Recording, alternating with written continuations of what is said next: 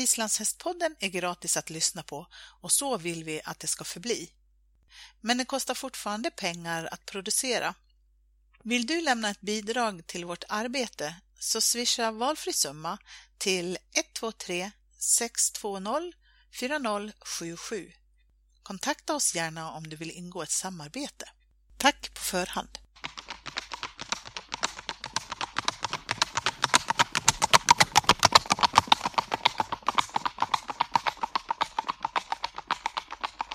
Hej och välkommen till Islandshästpodden. Idag har vi tagit oss till gården Örvik och Göran Häggberg. Välkommen till podden Göran. Tack så mycket. Eh, dagens program ska handla lite grann om islandshästens historia i Sverige. Ehm, och då tänkte vi, vem är bäst att prata om detta? Och det är ju självklart Göran. Vi känner dig väl, de flesta islandshästvärlden känner dig väl. Men det finns några som kanske inte vet vem du är. Så hur skulle du presentera dig själv? Vem är Göran Häggberg? Ja, herregud. Vem är jag? Ja, nej men jag eh, har ju alltid ja, sysslat med, med, med hästar, bondhästar eller vad som helst. Och sen eh, 69 eh, var jag inne på repmånad i Skåne i maj. Då satt jag på officersmässen och på morgonen då var det en sån där skandalimport i Helsingborgs Dagblad eller vad det hette Eh, de gick ju på båt med den tiden och hade de kanske 300-400 hästar på båten. Och eh, det var ett väldigt stort motstånd. Ja, jag är eleven haft, eh, han tyckte ju att det, att sådana här hästar skulle vi inte ha i Sverige. Och de upplevde, de hade ju ingen aning om vad islandshäst var för det första och eh, sen var det ju då ett naturligtvis, du hade alla de här ridponny, Gotlandsruss och Connemara och, och allt de här. De såg det som ett hot naturligtvis. Kommer in eh, hundratals hästar från Island. Det var i sig inget nytt för att det kom in under årtionden för massvis av mm. islandshästar men det var det småbönderna som köpte dem. Just det. De, de var ju, nej, det var en bonde, en, en brukshäst, ingenting annat. Mm.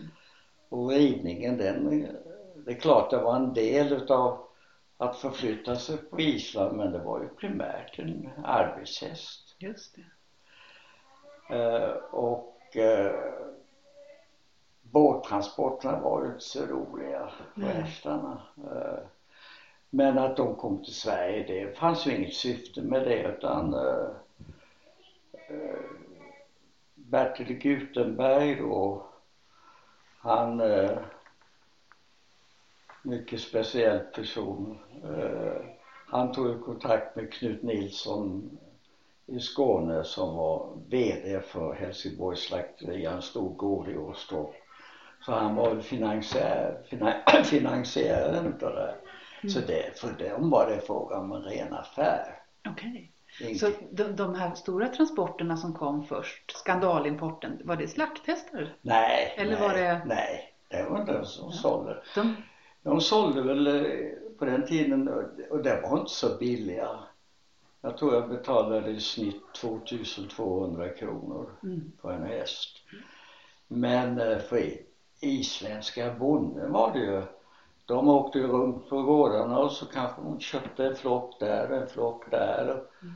och de hade ju ingen koll på vad det var för hästar. Mm. Vem var det som importerade de där första hästarna? Det var, det var Knut Nilsson och Peter ja. Gutenberg. Ja. Och syftet var att sälja dem som, ja, som arbetshästar ja, här i Sverige? Ja, sälja som ridhästar. Mm.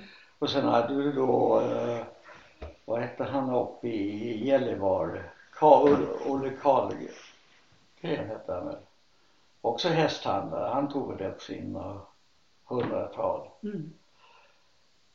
och, och eh, vad, var, vad var ditt första intryck av de här hästarna? Nej, jag, eh, då, och jag har hela tiden tittat efter hästar faktiskt eh, efter gånghästar eller med fler, fler gånger. 80 procent av alla hästar är ju, har ju tölt. Ja, berätta om det. Eh, det kan du se på travbanorna när eh, kuskarna säger att eh, hästarna går orätt. Mm. Vad de gör är de flesta, de töltar ju framför. Mm. Mm.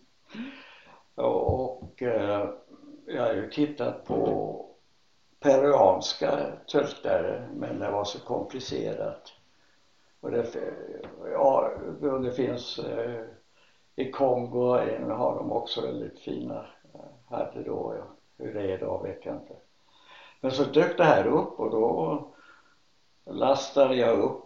Jag tog en pluton med mig och två stora lastade upp den på terränggående Scania-bilarna vi hade och så körde jag ner och så gick jag och blandade och plockade ihop valde ut 25 meter, jag visste ju ingenting. Nej. Så han gick runt och sa den där tar vi, den där. Så, Hur, hur valde du ut dem? Vad tänkte du på när du tittade på dem? Ja, dels, eh, ja vad tittade jag på? Dels var eh, om hästen exteriör tilltalade mig. Ja. Men sen eh, var det inte så mycket mer. Nej. Så byggde vi en korall där och slängde in hästarna så fick jag hem dem här två dagar senare för jag hade permission. Det var pingsthelgen 69. Och så hade jag arrenderat en travgård i Östhammar. Och eh, hade en god vän som var kavallerist som skulle vi rida med så vi höll på att slå ihjäl oss. Jag berättar för dem, hur, hur, hur mycket hanterade var de här hästarna? Ja, det, Var de inridna? Gick det att rida på dem? en del var ju det men de undvek vi. För det, alltså eh, det lärdes ganska snabbt att se efter vilka som var det. Därför att bönderna slängde ju med sina problemhästar naturligtvis. Okej. Ja, ja. men, klart de gjorde det. Ja, ja. Eh, en del var ju någon var ju rent eh, livsfarlig. Mm. Jag hade en häst som var väldigt vacker men han eh, han var ju sån där så att han eh, tryckte upp, han slängdes alltid mot en vägg och tryckte in den i väggen. Ja. Och han lyckades alltid slänga av en till, slut, eh, till slut och, och då vände han sig och så försökte han Oj. Stampa på dig. Ja, ja. Oh, ja. Sigge hade ju, Sigge kom ju till oss, han var väl 19 år, Sigge Sang. Just det. Och så hade han en annan kompis som Gunnar Bjarnason skickade förresten. Och sen, han är väl tandläkare var han. Men han, eh, den hästen slängde av honom ordentligt så han fick skicka hem honom. Oj. Ja. Och Sigge, han vägrade rida den. Ja. Men han sålde den till Finland. Ja. För det kom ju en kvinna, jag hade ju hundra hästar och för att eh, Knut Nilsson skickade upp hästar. Ja. Så det kom ju en, en grevinna, eller vad hon hette, jag har glömt för länge sedan men hon köpte ju 35 hästar Okej. och då gick hon och valde och sådär och ibland sa den hästen får du inte köpa för den är för dålig eller så fick hon se den där hästen och sa den ska jag ha, nej jag sa jag ska inte ha den här det är ingen som vågar rida den och det är jag måste rida den och eftersom jag har den här Ja.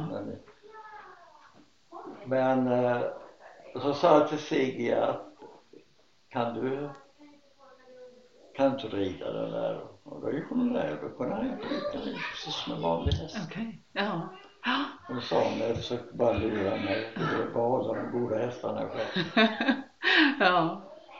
Men, men kunde, ni, kunde du någonting om gångarter och Inte ett gångartsridning? skvatt, inte ett skvatt. Vi visste ingenting. Vad tänkte, vad tänkte ni om det då? Liksom, hur gick tankarna runt gångarter och, och sådär? Ja, vi höll ju på.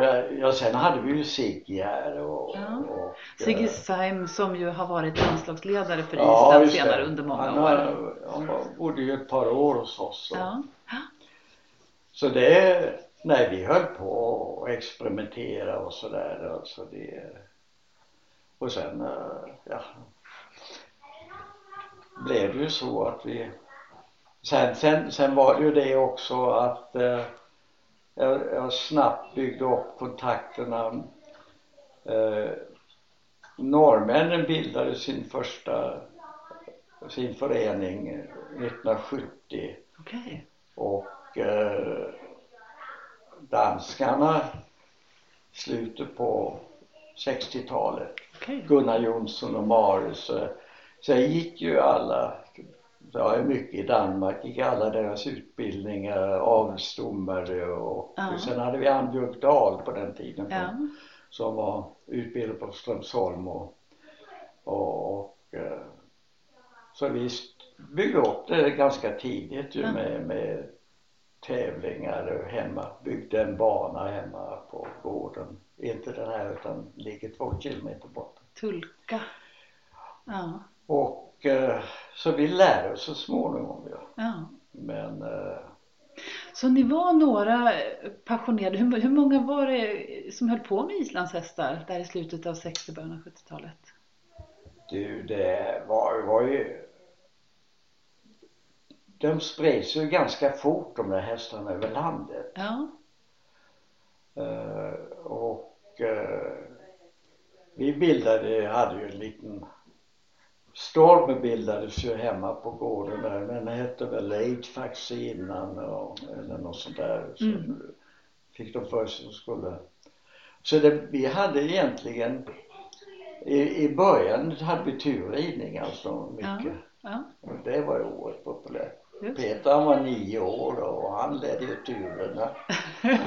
Din son Peter Ja, Häggberg ja. ja. skulle vara olagligt idag men så vi hade ju så mycket, mycket turridningsverksamhet. Ja. Vi kunde rida ut en 30, 30, 35 stycken på Oj. tur. Ja.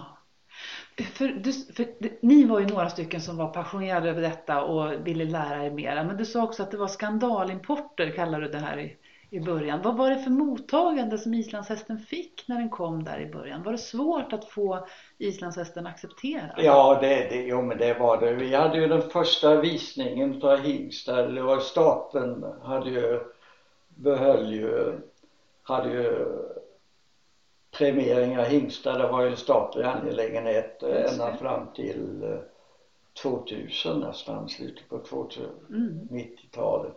Då lämnade ju staten allt Mm. och, och då, då visade vi hingstar eh, på, på Jägersro. Mm. De, då satt ju de där buade och islänningarna. Nämen, ja.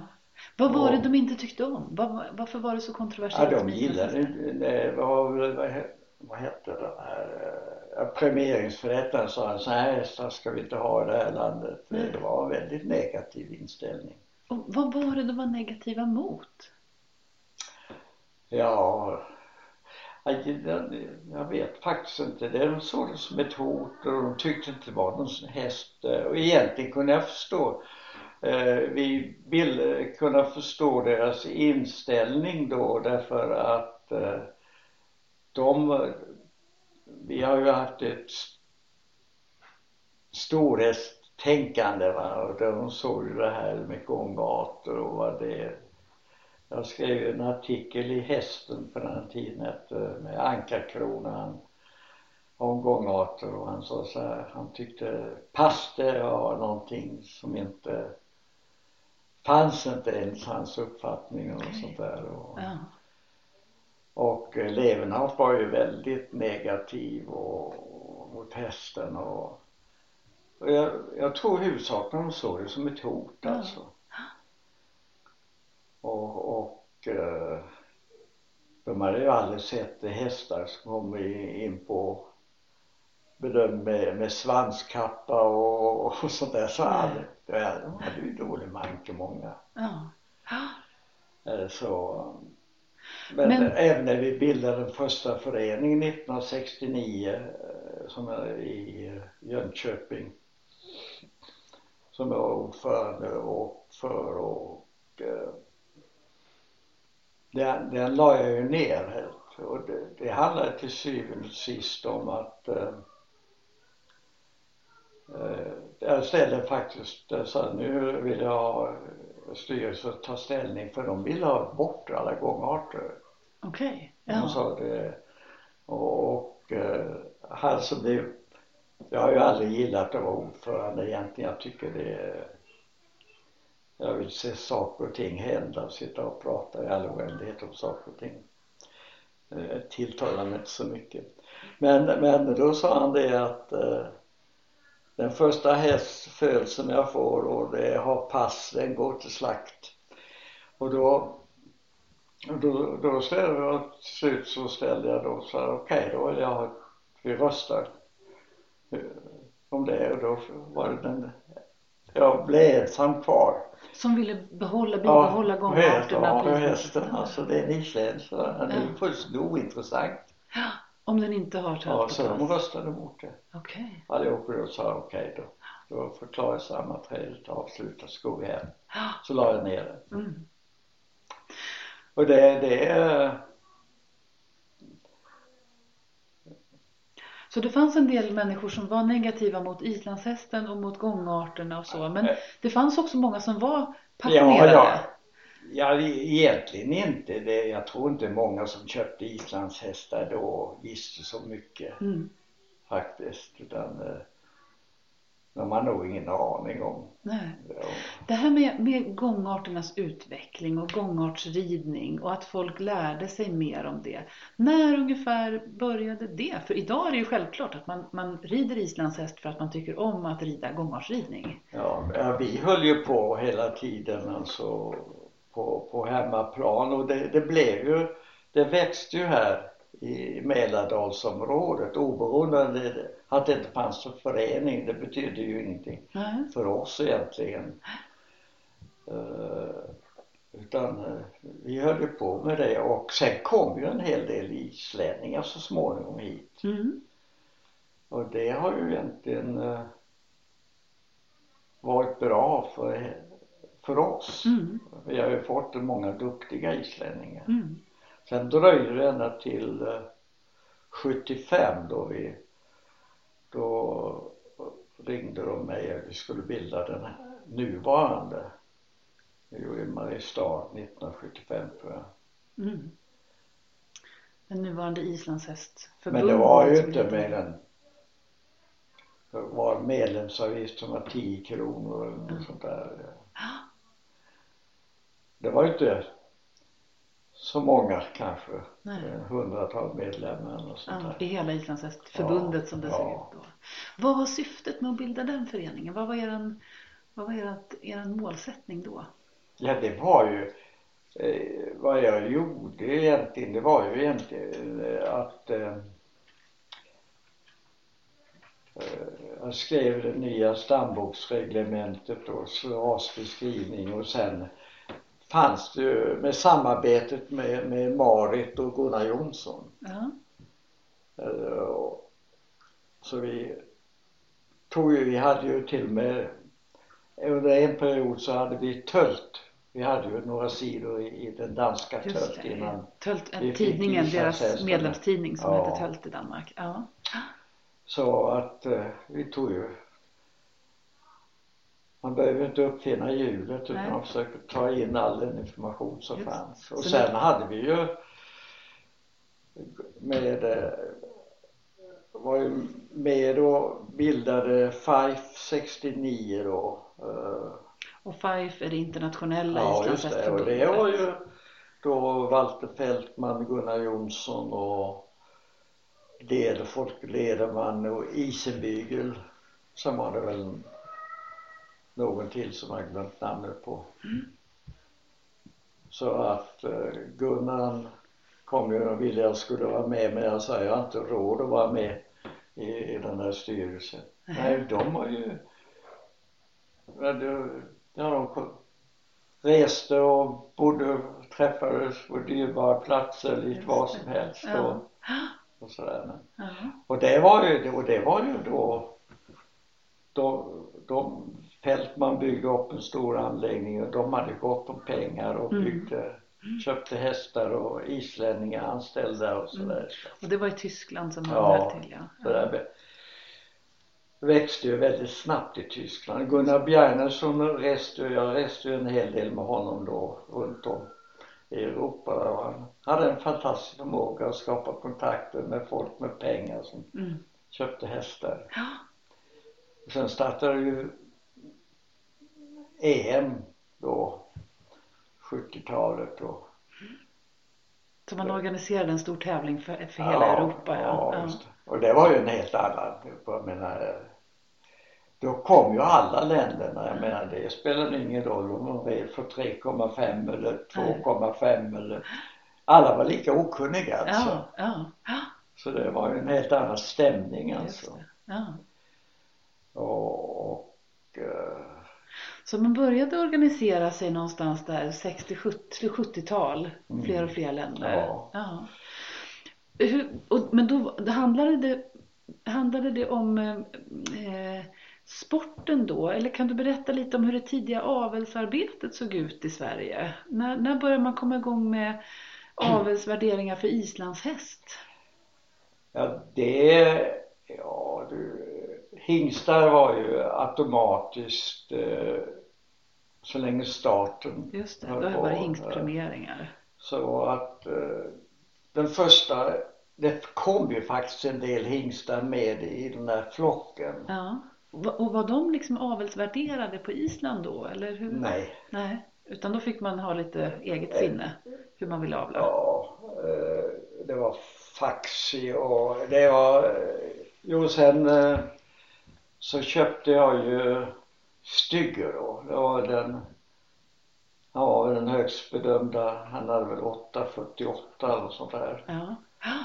eh, Efter eh, Alfåla-linjen. Ja. Därför eh, och sen på 80-talet så köpte jag ju in Svalor och Atli Just det. och sen hade vi ju Fylker också. Det var ju egentligen de, de hingstarna då. Sen Och de här hingstarna har ju eh, lämnat stort avtryck i aveln i Sverige. För på den tiden så var det ju inte jättemånga godkända hingstar så som det är idag, tänker jag. nej, nej men, eh, men Svalor var ju en, absolut en topphingst. Och Atli var ju också, eh, det är natt, ett nattfarig. Men sen slutet på 80-talet så kom ju mycket hingstar in och sådär. Mm. Vändpunkten eh, tycker jag nog kom med EM 85 Mm. på Vårgårda. Då det kom ju lite sådär eh, hästen i fokus. Ja. Men annars så eh, avelsbedömningar då registrering det var ju folk som skötte hemma i köket och ja. jag vet inte vad heter hon, någon Kraft hette hon då. Eh, Jag vet hon hade ett styrelsemöte då och då vi, hade vi förslaget att de skulle i alla fall få fem kronor för eh, sitt arbete per registrering. Och det röstades nej i styrelsen. Allt skulle vara ideellt och det var det ju. va. Ja, ja. Det alltså ingen som kunde ta betalt eller någonting utan men det fanns ju en väldigt stor grupp entusiaster alltså. Mm. Och i, den, i, du hade ju familjen Östby i, i Göteborgsområdet Mm. och de var ju med tidigt. Mm. Mm. Uffe Lindgren Precis. med Ramkettil och sådär så det kom ju hingstar väldigt eh, några stycken men sen har det ju exploderat. Mm. Mm. Precis. Ja. Och sen är det ju det tror jag om man tittar på bedömningar och sådär så kan man ju se där man ser grafiska beskrivningar att vi har ju hela tiden hållit oss i nivå med, med, med islänningarna. Du kan Mm. nästan se det. Just Och det. det beror ju på det att eh, vi hade ju som princip att vi skulle alltid ha den isländska avelsledaren Mm. vid bedömningarna. Ja. Så jag menar Torkel och August och, och Gudny och de här. Så. Så de kom hit när det var avelsbedömning Ja, i Sverige? det. Ja, och när var det? Och sen kom ju Torvaldur Arason. Mm. Han kom ju 77 till Just. Sverige. Mm. Och Mm. det har ju varit en, eh, en tillgång för oss alltså. Mm. Det här med att, att sprida kunskapen om islandshästen, för numera så är ju islandshästen en av de större hästraserna Ja, i. Sverige.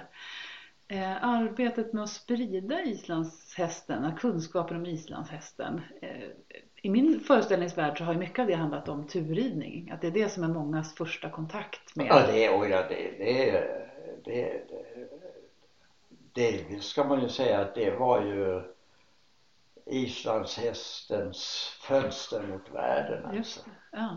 Och det där ju, då folk upptäckte nästan och den är stabilt lynne, många bra, inte stora. Mm. Och Mm. Folk trodde så här kanske de upptäckte det var inte så lätt att rida dem alltid. Så är det ju. att, att, Men, eh, men eh, de eh, växte ju upp det ena turridningsföretaget efter den andra, Mm. hela landet. mm. Så det är den som har stått för tillväxten egentligen. Ja. Tycker du att det har varit en- bra reklampelare, turridningen, för islandshästen? Är det representativt för våran ras? Eller hur, vad, hur Jo men om det tycker jag. Det tycker jag det är. Ja, därför att eh, om du åker runt i landet och tittar på vad folk håller på med, med idag med så har Dels kom vi igång tidigt med utbildningssidan i alla fall med med instruktörer och, och ridlärarutbildning och Mm. Ska du nämna något om det? När, när började man med det i Sverige? Egentligen så ja, domarutbildningen hade vi ju, det började vi redan på tidigt 70-tal ju. Mm. Nästan med en gång. Vi hade ju, det vi, vi hade ju tävlingar, det, det var ju, För någonting som, jag, som slår mig lite, för jag är ju, kommer ju ursprungligen från halvblodssidan. Ja. Nu har jag hållit på med islandshästar i 20 år också. Men, ja, men där är man ju väldigt konservativ. Man gör som man alltid har gjort. Och någonting som, som jag tycker är ganska genomgående i alla fall i islandshästvärlden. Det är att man är ofta öppen för nya idéer. På gott och på ont. Man, man är, men man är, man är villig att prova nya saker. Eh, och när jag hörde dig berätta om det här att man, man tog kontakt med de andra, de andra eh, alltså som eh, Danmark och Norge och Tyskland och var ute och tittade och tog hit islänningar för att Ja. lära sig mer. ja. Så känns det som någonting som har varit med ända från början, att man är nyfiken och vill prova nya saker. det, det, ja, det, det, kan man väl säga att eh, Jenny Mandahl och Ia och, och eh, Flank. När de var i utbildningsutskottet vi kom igång eh, när vi kom till eh, fick igång eh, det här med hypologutbildningen och Mm. så vidare och eh, gymnasieutbildningen. Mm. Det kom många eh, sådana här lantbruks eh, gymnasie lantbruksskolorna hade ju Mm. eh, mycket kurs, särskilda kurser för islänningar och sådär. Mm. Så det kom ju ganska tidigt. Men, men utbildningssidan, det tycker jag är deras förtjänst att det jobbar de väldigt hårt med. Mm. Och, Mm. Så när man tänker på vilken resa det har varit med islandshästen från de här första stora importerna slutet av 60-talet, eller det hade ju funnits tidigare också men, men när man började få lite större spridning i Sverige då det var några, in, inte så många men väldigt engagerade människor och till idag när vi ändå är väldigt många. Nu är vi i juli 2017 och vi har alldeles nyss haft det största SMet eh, i Ja. SIFs historia. Så att det har varit en, en fantastisk utveckling i den här islandshästvärlden. vi hade ju första SM var på Tulka hade vi då 76. Byggde bana då. Ja, Den var ganska primitiv naturligtvis egentligen. Men det, men det var ju, när man pratar om banor medan den började med, med land, landsmått på 58 tror jag på Island, första landsmåttet. Någonstans där fall. Det var ju lite snören Mm. och en äng. Ja, Det var inte så avancerat på det sättet. nej. Vilka grenar var det med på det första SMet? Vi hade ju nästan allting då. Eh, För det första hade man ju gångarten men vi hade trav, Ja, två, två ronder. Vi hade terränglöp, terrängbana. ja, för det var med hoppning, terränghoppning. Eh, Ren, ja, lite riktigt sådana terrängbanor men det kan inte så mycket hinder men så här lite. Ja. Vi hade det också även av eh, hoppning ut med hinder Ja, hade ja. vi också. På, på banan liksom? Ja, Banhoppning? det, ja. det- Fast det blev, det var inte så mycket, det var ju inte en, en men en gren på terränglöp, terrängbanor, det försvann ju fort Ja. från EM och Mm. det var ingen som ville rida där till Mm. slut av någon anledning. Mm. Men eh, Hur många deltagare var det på det första SMet? ja, jag tror jag det var men 20-25. Ja. Och för lite referens så har det ju varit över 300 på det här SMet som Ja, var ja. alldeles nyligen. Ja. Men Sporten har växt. Ja, sen, ja, det, det, har det gjort ju, men det är väl kanske delvis att man har lite, när man tar dit alla banor så blir det, det krävs ju egentligen att man har två skilda banor. Det går ju inte En stor att ha så många hästar. Hörru, vad var den mest prestigefyllda grenen på de där första tidiga SMen? Vad var liksom det finaste hos islandshästen? Ja, det är ju alltid eh, naturligtvis tölt och pass var ju också en, en eh, det har ju på Island på, på, det, på den tiden då hade man ju passridning var ju någonting Mm. absolut Mm. eh, Hur, hur red man Ali hästar? var ju en av de stora passryttarna på sin tid. Ali Adelstensson, ja. och, och då var det ju vanligt att man hade en häst som var passhästen ja. Ah. Men red man två och två då, kappade? Eller red man en och en med tidtagning som vi gör i olika grenar idag? Nej, då, ja, det var, det, det var ju enskilda starter i början där. Två och två tror jag vi klarade väl. Men sen, sen hade vi handhästridning också, var ju också oerhört populärt. Berätta hur, om det, om handhästridning. Ja, jag hade väl red på banan med två eller tre handhästar. Ja. Det var en gren där. Som bedömdes med Ja, betyg, liksom, ja. poängsättning. Ja. Mm. Vad hette hon? Susanne Rosvalt. Hon hade ju tre, tre skimlar som hon alltid tävlade med. Okej, vackert. Men det är ju borta. Ja. Eh, och sen var det ju de första tävlingarna var ju eh, man, då hade man ju först skulle man rida 50 meter på asfalt Mhm. för att kolla takten. Just det, för att Det lyssna. var på Eva det. Lisenbygel han eh, sprang ju med sin lite bandspelare och så lyssnade Ah. man och sen Okej, eh, sen fick man rida på banan. okej. Ja. Sen eh, utvecklades ju det så småningom blev det ju att vi bedömde takten från 0 till 3 Okej. och sen blev det inkorporerat så småningom Ja. som en del utav bedömningen så att Just det. hela regelverket har ju förändrats Ja. successivt.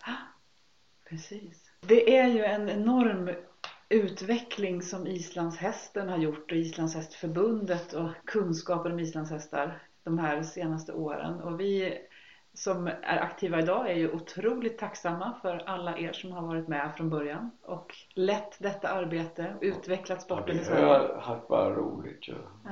Och vi är väldigt glada att gångarterna fick vara kvar och att eh, vi har nöjet idag att rida både tölt och pass på våra fantastiska små femgångshästar. Tusen tack Göran Ja. för att vi fick komma hit och prata med dig och höra lite om den tidiga historien av islandshästen i Sverige. Ja, tack själva.